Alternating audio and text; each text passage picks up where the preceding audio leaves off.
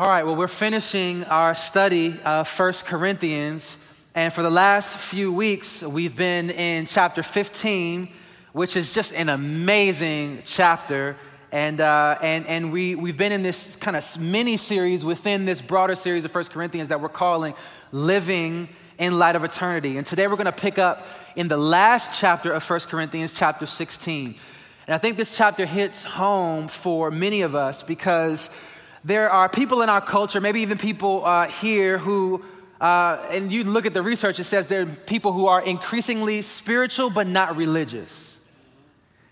And a lot of people uh, who say that, a lot of my friends who say that, when you press in, what they usually mean is I'm open to spirituality in general, but, but not obligated to any specific expression of spirituality, not a particular form of organized religion. So they say, I'm kind of a free agent.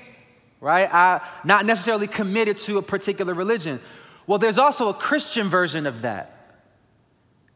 That's increasingly popular as well, and, and often for understandable reasons. There's a lot of Christians who will say, I'm a follower of Jesus, but I'm not actively committed to any particular church. Kind of a free agent with my Christianity. Follow Jesus, not active in a local church. And listen, that used to be me. Even as a pastor's son growing up in the church, even making a decision to follow Jesus, I thought the church was washed. I thought it was too traditional. I had seen a lot of stuff in a whole lot of churches, uh, a lot of mess, a lot of drama, uh, as a pastor's kid experienced and seen a lot of hurt and issues, and, and honestly just thought I could just follow Jesus without the kind of organized, traditional commitment to a local church. But here's what I want to show you in First Corinthians chapter sixteen. I want to show you one reason why I'm excited to be a part of a local church, this local church. And I want to show you one of the ways God invites us to participate in the local church. So let me read these first four verses of First Corinthians chapter sixteen. Here's verse one. The Apostle Paul writes, "Now concerning the collection for the saints, as I directed the churches of Galatia, so do you also. On the first day of every week, each one of you is to put aside and save, as he may prosper, so that no uh, so that no collections be made when I come. When I arrive, whomever you may approve, I will send them with letters to carry your gift to Jerusalem. And if it is fitting for me to go also, they will go with me." Now, I know some of y'all are like, there's nothing in them verses that makes me excited to be. You're talking about like giving and giving money. Why? How does that make me excited about being a part of, of a church? Well, well, just hang with me here because listen, throughout history, Christians have always been on the leading edge of generosity. In every society where Christianity has taken root, Christians have been on the leading edge of generosity. And I wish I had more time to unpack this, but you can read more about this in historian Rodney Stark's work or, or just throughout church history. But you think about the legacy of generosity within the Christian church. You think about how it affected literally, uh, literacy and education. You think about it when it comes to medicine, the invention of modern day hospitals. When it comes to science, the arts, civil rights, help for the poor. Like this is the legacy of Christian generosity throughout the history of the church. And that legacy is one of the reasons I'm excited to be a part of that history in a local church. There are needs God wants to meet and purposes God wants to accomplish. And here's what he does. He sends his provision to us so that it flows through us. Listen, I don't know if you've ever thought about it this way before, but God has plans for your money. God has plans for your money. But there's a problem. There's a problem. And it's illustrated in a text message I got from a friend of mine who's one of the pastors here in our church. And I shot him a text uh, in preparation for an upcoming Sunday. And he was like, "Hey, man, I'm so sorry. not going to be there uh, tomorrow. I'm like, bro, you're a pastor. How you, you're not going to be there tomorrow? He's like, I'm sorry, I'm not going to be there tomorrow. And he showed me why. He sent me this picture right here. This is his kitchen in their brand new house that they had just moved into, and his family had to move immediately out of. And what they ended up finding, th- finding through just some unfortunate circumstances was that there was a pipe. It was the, the washing machine and, and sink line that was underneath the slab that was constantly getting backed up. And so the stuff that was supposed to flow out of the house was getting stuck, and it was causing all kinds of sensory problems. Let's just leave it there, okay? And so they had to bring somebody in to literally like dig up the floor and the foundation of the house in order to unclog the pipes. And I think that's the kind of work God wants to do in our hearts through this chapter, chapter sixteen. Because let me ask you, are God's resources flowing through you, or are they getting stuck? Let me give you a little bit of background before we dive more into chapter sixteen here. During this time period that where Paul is writing this letter, the Christians in Jerusalem were facing severe poverty for a number of reasons. The Bible doesn't specifically list those reasons, but we know some of the context because of his historical records from that time period. So first of all, Jerusalem was similar to a lot of major cities that we see around the world today. It was a dense, overpopulated city, and there was intense poverty. On top of that, there was widespread suffering because of a severe famine throughout the region.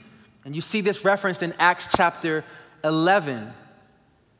So the general poverty of the city, a severe famine, and then on top of all of that, the believers in Jerusalem were being persecuted for their faith in Jesus. They believed that Jesus was the Messiah, and they worshiped him as God, and that brought them into sharp conflict with their community. They were cut off from the financial assistance programs that were offered by their local synagogues. And many of them were even rejected by their own families. And so the believers in Jerusalem were in a desperate situation. And it makes me think about our brothers and sisters in Afghanistan right now. Heartbreaking.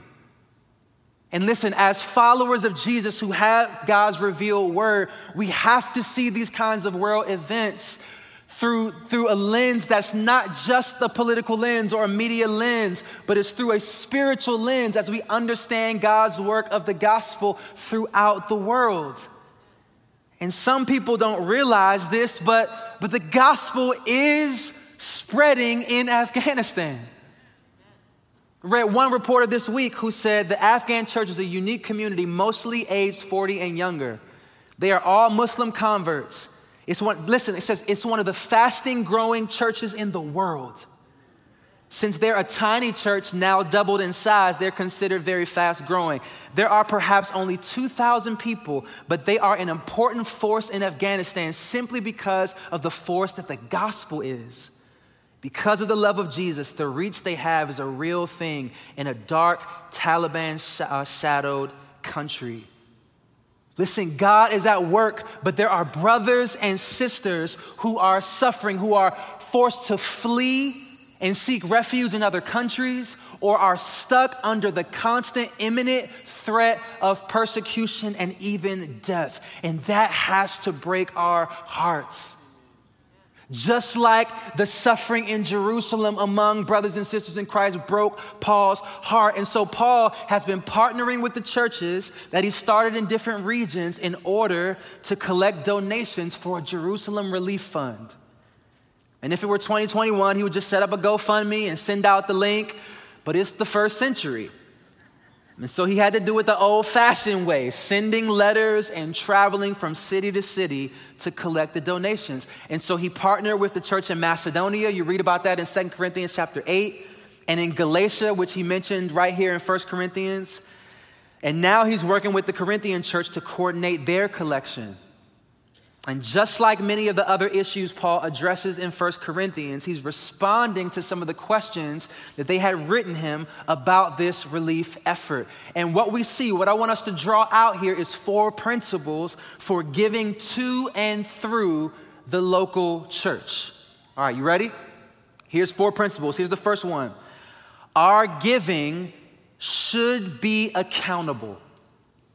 Our giving to and through the church should be accountable. Now, I know that's a little bit of an odd place to start, but I start there because I realize that a lot of us get tense when pastors preach about money. Some of y'all are tense already, right? And some of that is for good reason. Because as all of us are aware, there is shadiness sometimes in church, and there have been scandals, sometimes very public scandals, always very damaging scandals in terms of how churches and preachers and pastors have handled money, so much so that it's made many of us skeptical to give to any church, and let's be honest, especially a mega church. And so as we talk about giving, it's important for us to, to say up front how important financial integrity and accountability is. And you see that in verses two and three, how, how he has the church appoint trusted couriers and how he provides them with a certification letter that probably verified the amount that was collected. So when it got to Jerusalem, they knew the money was still there. Paul, he put in place a variety of measures in order to ensure financial accountability, and he's very clear about why. So in his follow-up letter to the Corinthians, in Second Corinthians, he writes this in chapter eight. Listen to what he says in verse twenty. He says, we take this course. He's talking about the financial accountability measures that they put in place. He said, we take this course so that no one should blame us about this generous gift that is being administered by us. For we aim at what is honorable, listen, not only in the Lord's sight, but also in the sight of man. In other words, Paul is saying we go out of our way to be above reproach in the way we handle money. Listen to me. Church members should know what's happening with church money. And this is why our members here at McLean Bible Church vote on the annual budget. Not every church does it the exact same way, but it's why here our members vote on the annual budget. It's why we have certain measures in place. And you can read about those measures in detail in our membership orientation booklet, but specific measures like an annual third-party audit and other measures that we put in place for financial accountability. Now, as we'll see in Acts chapter four, church members entrust the church leaders to prayerfully direct and manage those resources for the glory of God, but church members should expect that to be done with integrity, transparency, and accountability. So out of the gate, I want us to see from God's word that our giving should be accountable. But secondly, our giving should be personal. It should be personal. Every Christian has a responsibility to personally contribute to the ministry of the local church. Look at what Paul writes here in First Corinthians sixteen. Verse one, it says, now concerning the collection for the saints, as I directed the churches of Galatia, so do you also. Look at verse two. On the first day of every week, each one of you. How many Christians is that? In the Greek, it's all, okay? Each one of you is to put aside and save. Now, as soon as I read that, I know what some of us might be thinking. We might be thinking, Mike, I'm, I already donate to a lot of good causes. Like I, I don't necessarily prioritize giving to the church for some of the reasons that you mentioned. I might give a little to the church, but honestly, I like being able to just give to meet specific needs that, that I'm interested in. And I think a lot of us feel that way. I know for sure a lot of millennials and Gen Z feel that way. And giving to causes and nonprofits outside the church is a good thing. God wants us to be generous people in general in ways that bless all kinds of people. But I want you to notice something in Scripture, because if you are a follower of Jesus, Scripture is our authority. So from the earliest stages of the Christian church, in Acts chapter two, you see believers in local churches sharing their resources and partnering together to make a broader impact. Acts chapter two, verse forty-four, it says, and all people who were together had all things in common. All who believed were together and had all things in common. And they were selling their possessions and belongings and distributing the proceeds to all as any had need.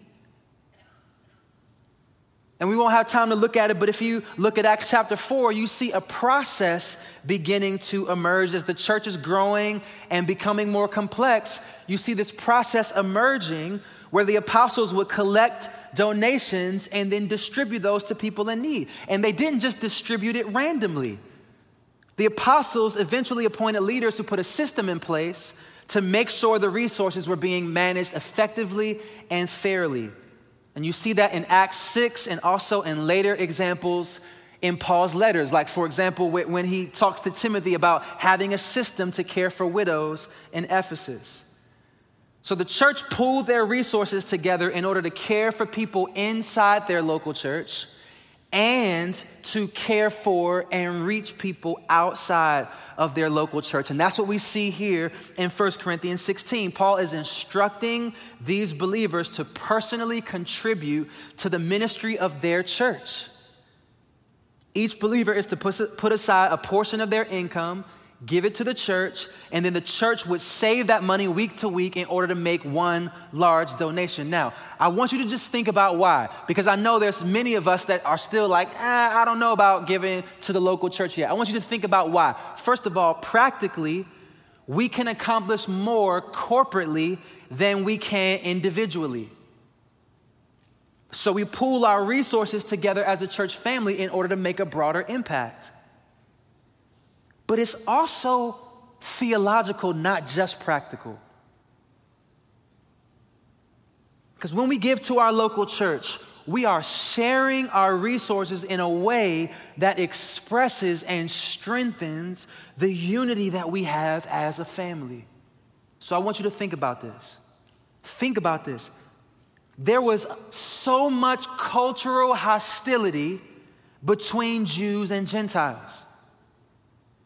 Generations of hostility between Jews and Gentiles. And yet, these Gentile believers in Corinth are making personal sacrifices and giving in order to express unity and solidarity with Jewish believers in Jerusalem. Their giving was a way of rising above the social divisions of their day. It was a way of saying our unity in Jesus supersedes our differences in culture.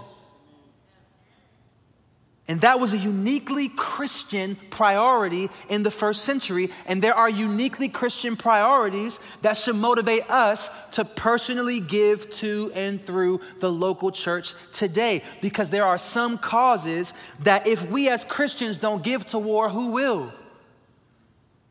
Who else is going to give toward the spread of the gospel?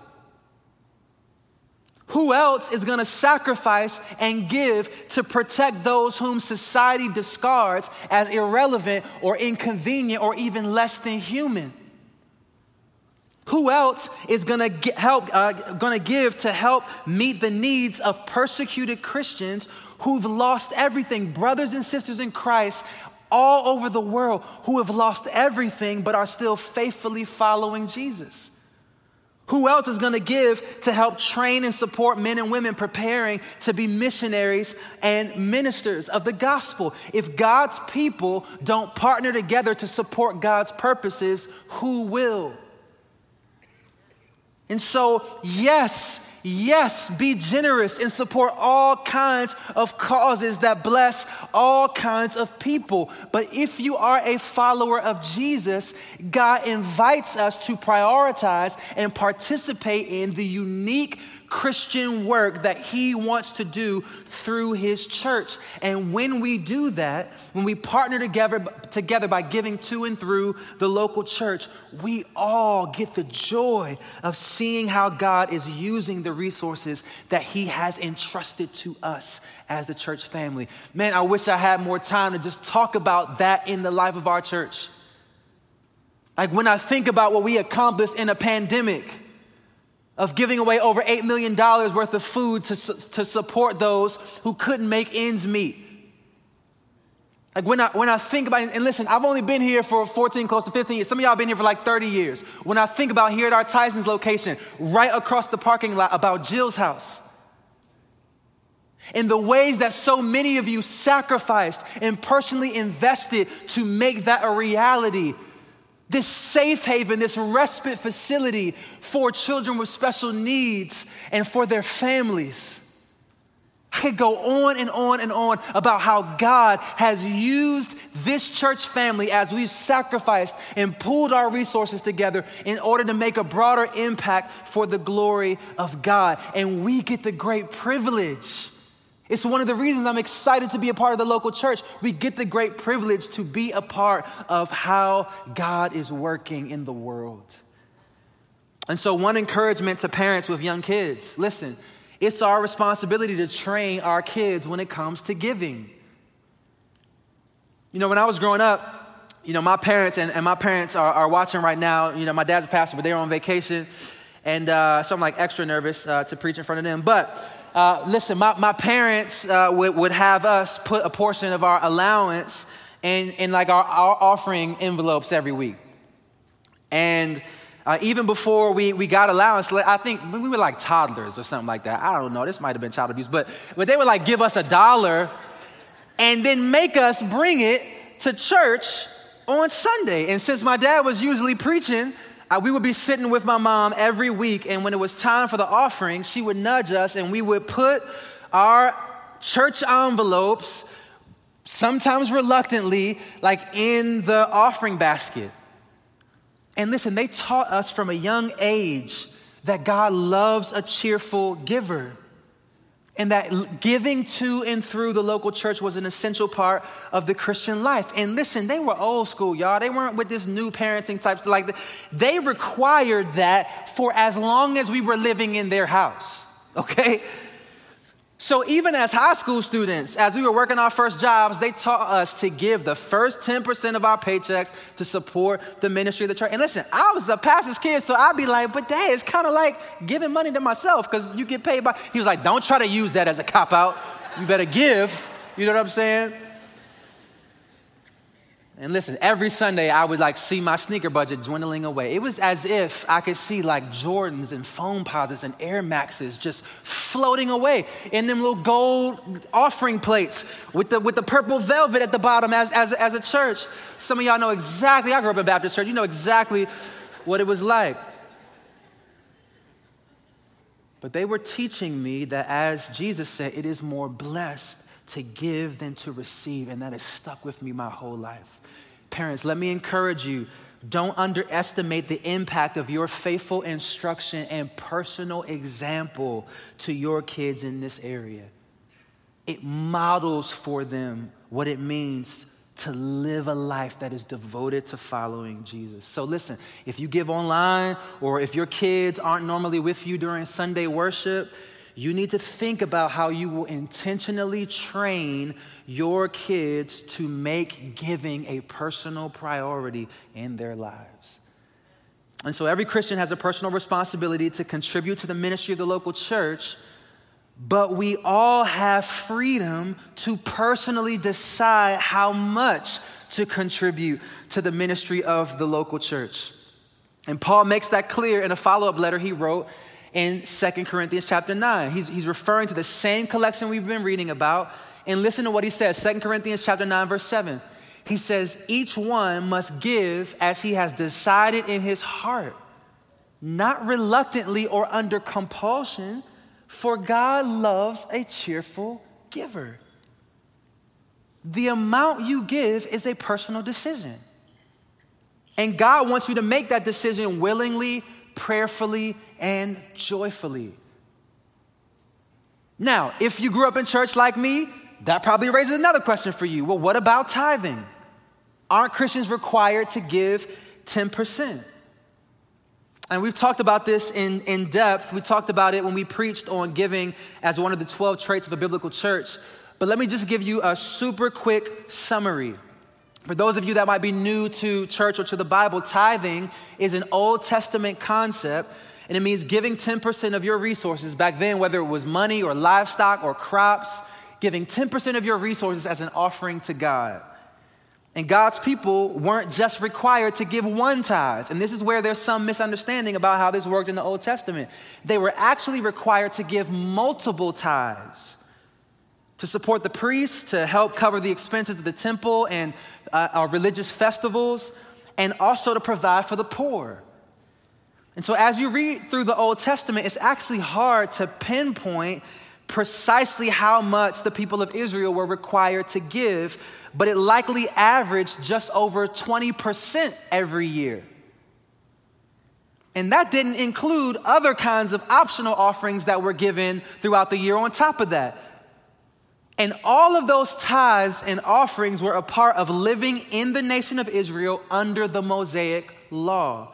But now, through the death and resurrection of Jesus, God's people live under the new covenant, no longer governed by the Mosaic law. So the principle of sacrificial giving still applies, and we see that all over the New Testament.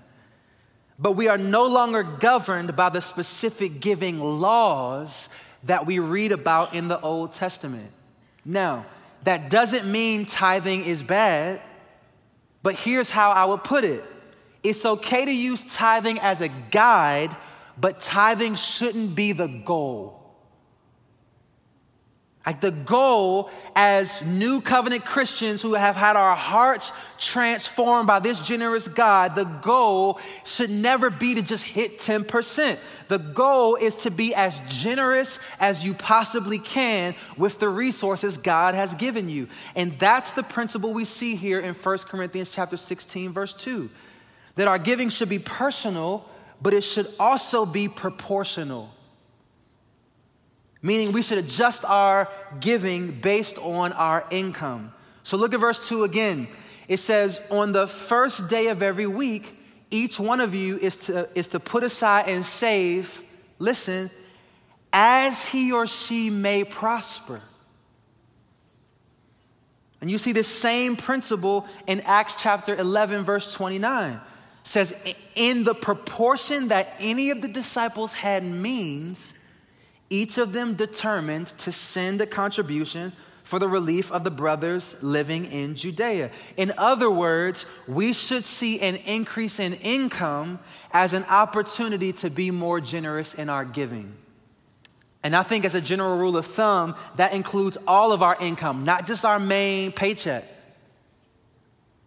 So our side hustles, our signing bonuses, like our sales commission, all of our income. And this is not just for adults with like full-time careers, okay? This is for college students with your internships, high school students, you coming off your nice little summer job right now, middle school students who get an allowance. This is for all of us who are followers of Jesus, that when we're making a decision about how much to give, we should base it on all of the different ways God has provided for us in the ways that he has blessed us. Why? Well, because as Christians, we acknowledge that all of our resources ultimately belong to and come from God. And I love Paul's description of God in First Timothy chapter six, verse seventeen. Listen to, to how Paul describes God. He's writing to Timothy, this young pastor, and he says, as for the rich in this present age, which is all of us relative to the poverty around the world, as for the rich in this present age, charge them not to be haughty, not to be arrogant, nor to set their hopes on the uncertainty of riches, but to set their hopes on God. Listen to how he describes God, who richly provides us with everything to enjoy. And some of us need to hear that description of God. This is the God that we worship. God who richly provides us with everything to enjoy. Think about what that teaches us about God.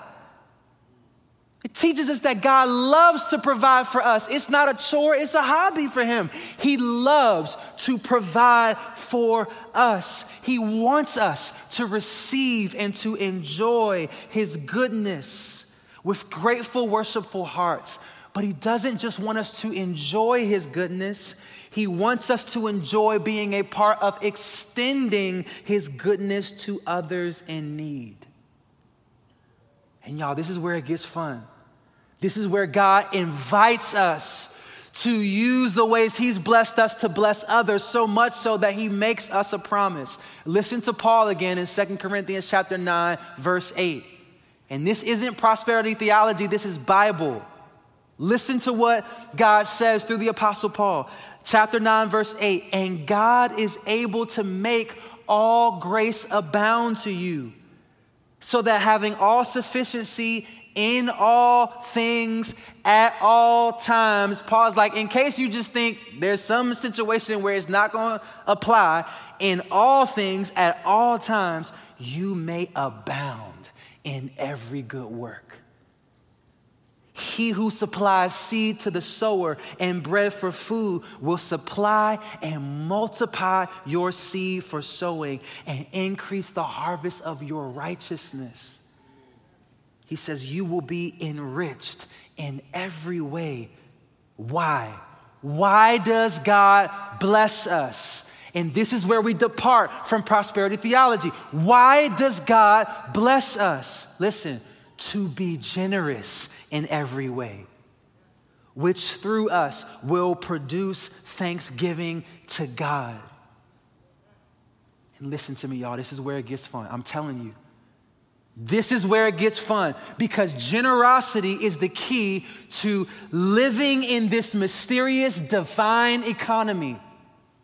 It is the key to living a life of meaning and purpose and adventure with God, where we, where we surrender ourselves and our resources to God, and we gladly participate in the work that God is doing through us in the world. And this is why Paul encourages the Corinthians in Second Corinthians chapter eight, verse seven. Listen to what he says. He says, but as you excel in everything, in faith, in speech, in knowledge, in our earnestness, and in our love for you, he says, you excel in so many areas.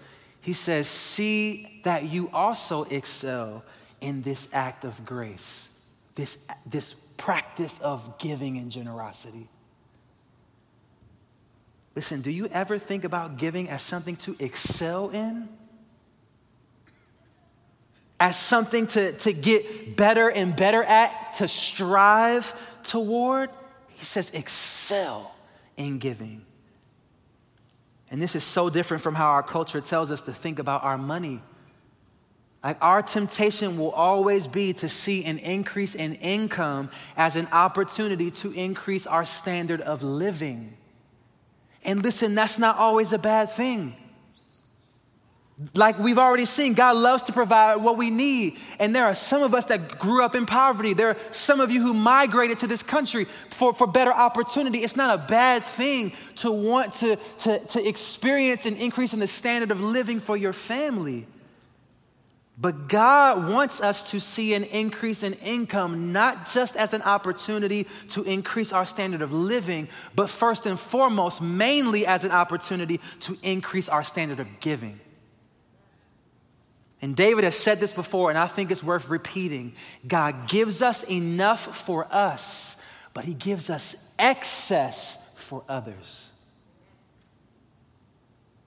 And let me show you how serious God is about this.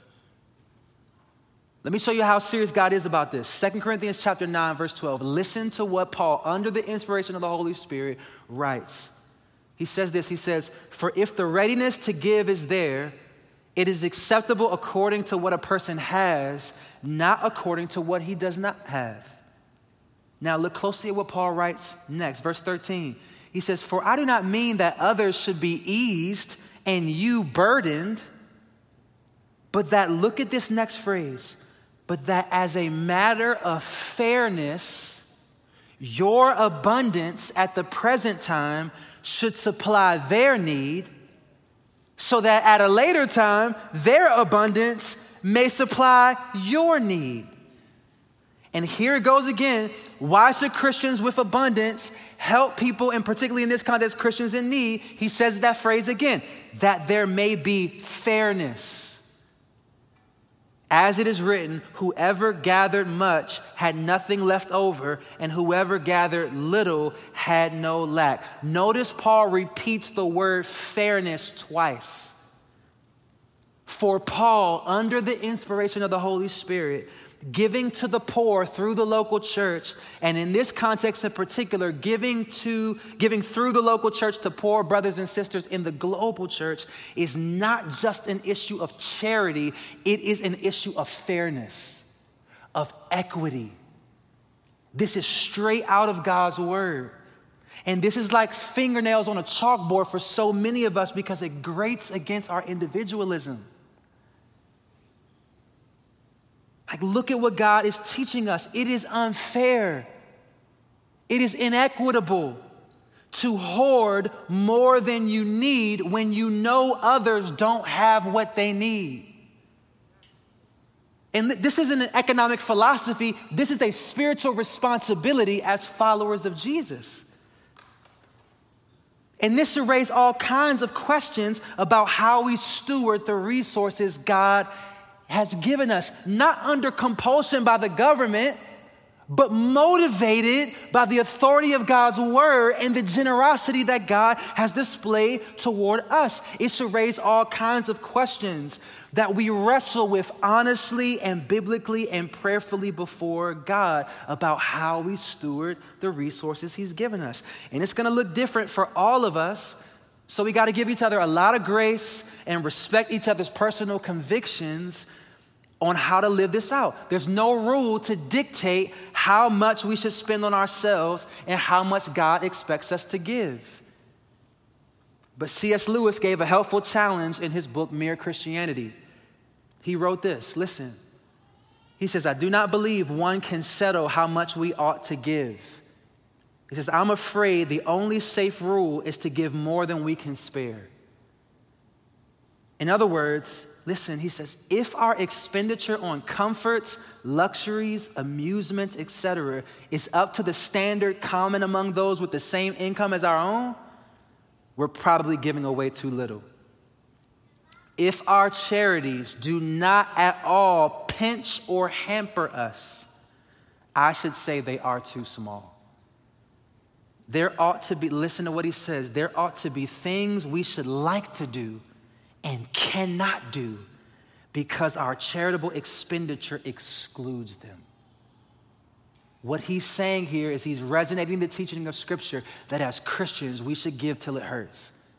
Like we should feel some limitation because of how radically generous we're being.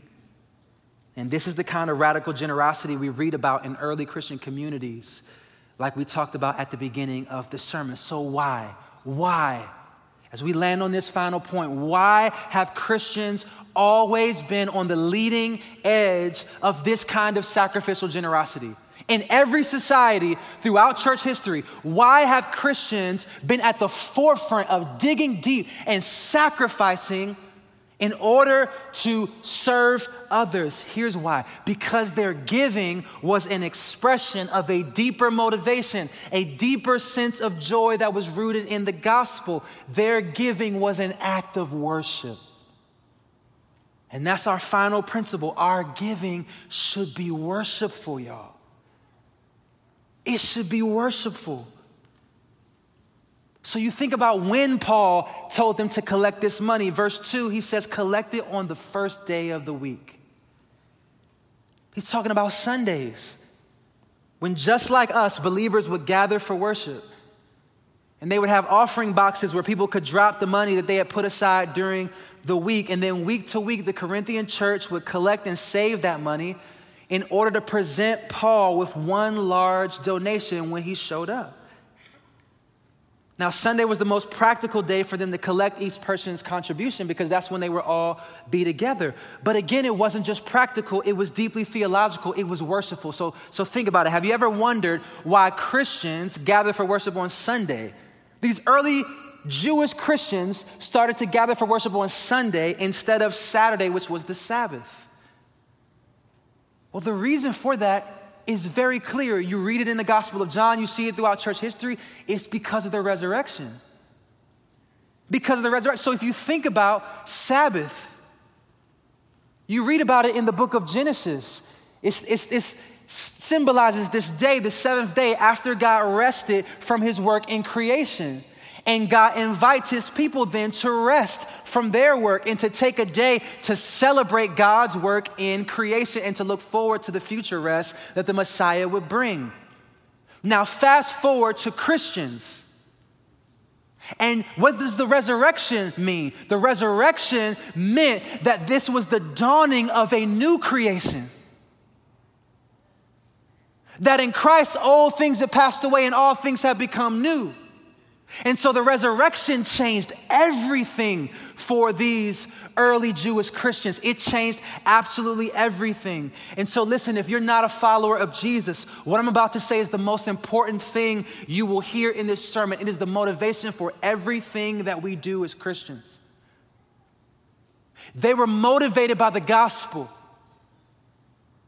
This true but good news that every single one of us has sinned against this God who created us and, and provided for us. And we have looked at him and said, God, I don't need you. I don't want you. I will live my own way. We have sinned and offended a holy and righteous God. And in his justice, God says he will, he has to hold us accountable for that sin. And so we owe a debt to God because of our sin that we cannot pay. We cannot earn our way out of that debt. We cannot pay God off with our good works because it is never enough to reach his standards.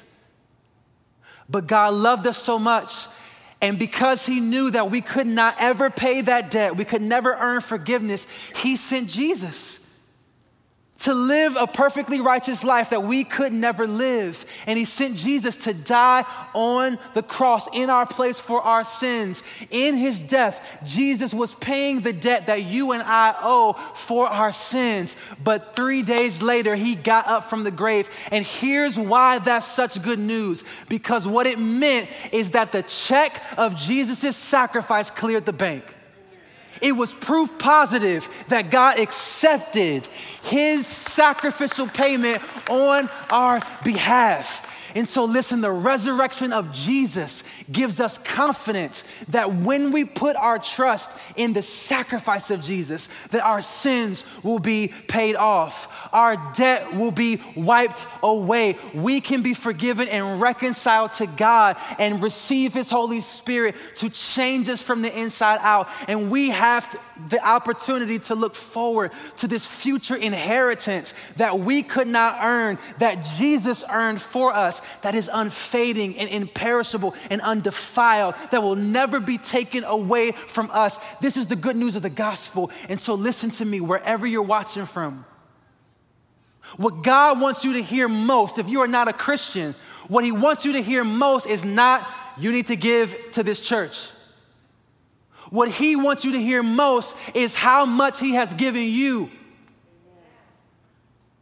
That he loved you so much that he gave his one and only son so that like me, you could experience his grace.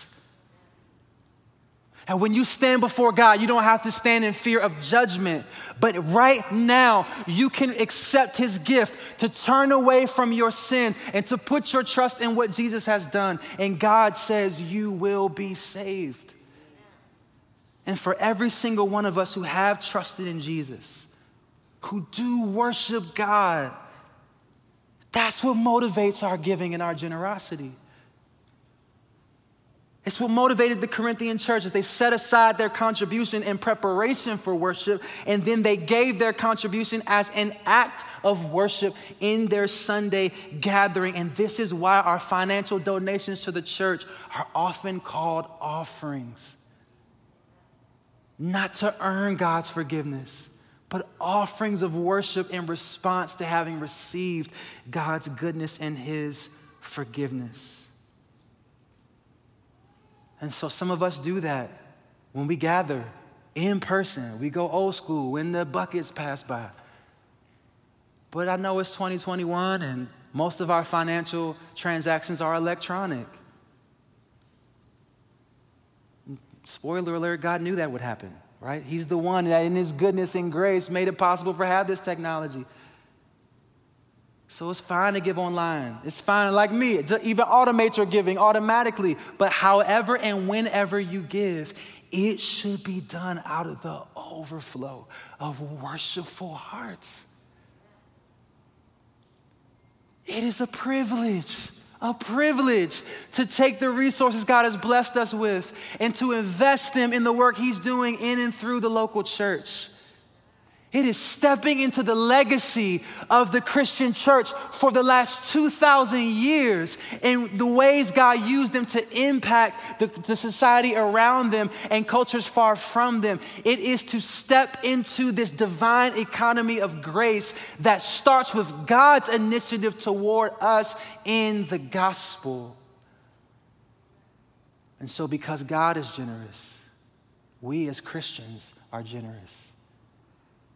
And I pray that that would be, that would be the headline and the story of our church family here. Let me pray for us.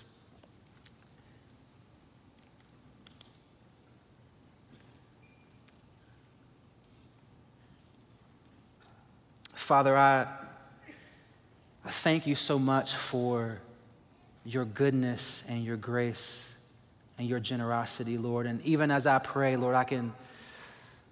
I can imagine in people's hearts, some people might be feeling like, oh, I want to give more, but I just don't have that much. I just don't, I'm I'm, I'm in debt. I, I just, I'm strapped. I just don't have a lot to give, God. And I just, I thank you that you see our hearts. Like that poor widow who just gave the little bit she had. God, I thank you that you see our hearts, our worshipful hearts, Lord, where even if it's a little bit, God, is given in gratitude and worship to you, God. So, Lord, I pray that we would not be weighed down by guilt, but that we would be free and motivated, God, to just, to just offer you an expression of our gratitude, whatever that looks like in this season of life. Thank you for the ways that you've blessed us, God. And, Father, I pray for those who may be hearing the gospel for the first time, or maybe the gospel is resonating for the first time. I pray, Lord, that you would work in their hearts, that they would see and sense and be overwhelmed by how gracious and generous you have been to them through the work of Jesus, God. And I pray you would draw their hearts to you, that even now, right now, today, God, that they would express their faith in you, Lord, that they would turn from their sin and put their trust in Jesus today. And Lord, I pray that through the resources we give as a church family, that thousands and thousands and thousands of people would have that same response to your grace and be changed for all of eternity. God, we love you, but only because you first loved us. God, we give, but only because you first gave to us in ways that caused our hearts to come alive. God, our response is to praise you. We do that in Jesus' name. Amen. Amen.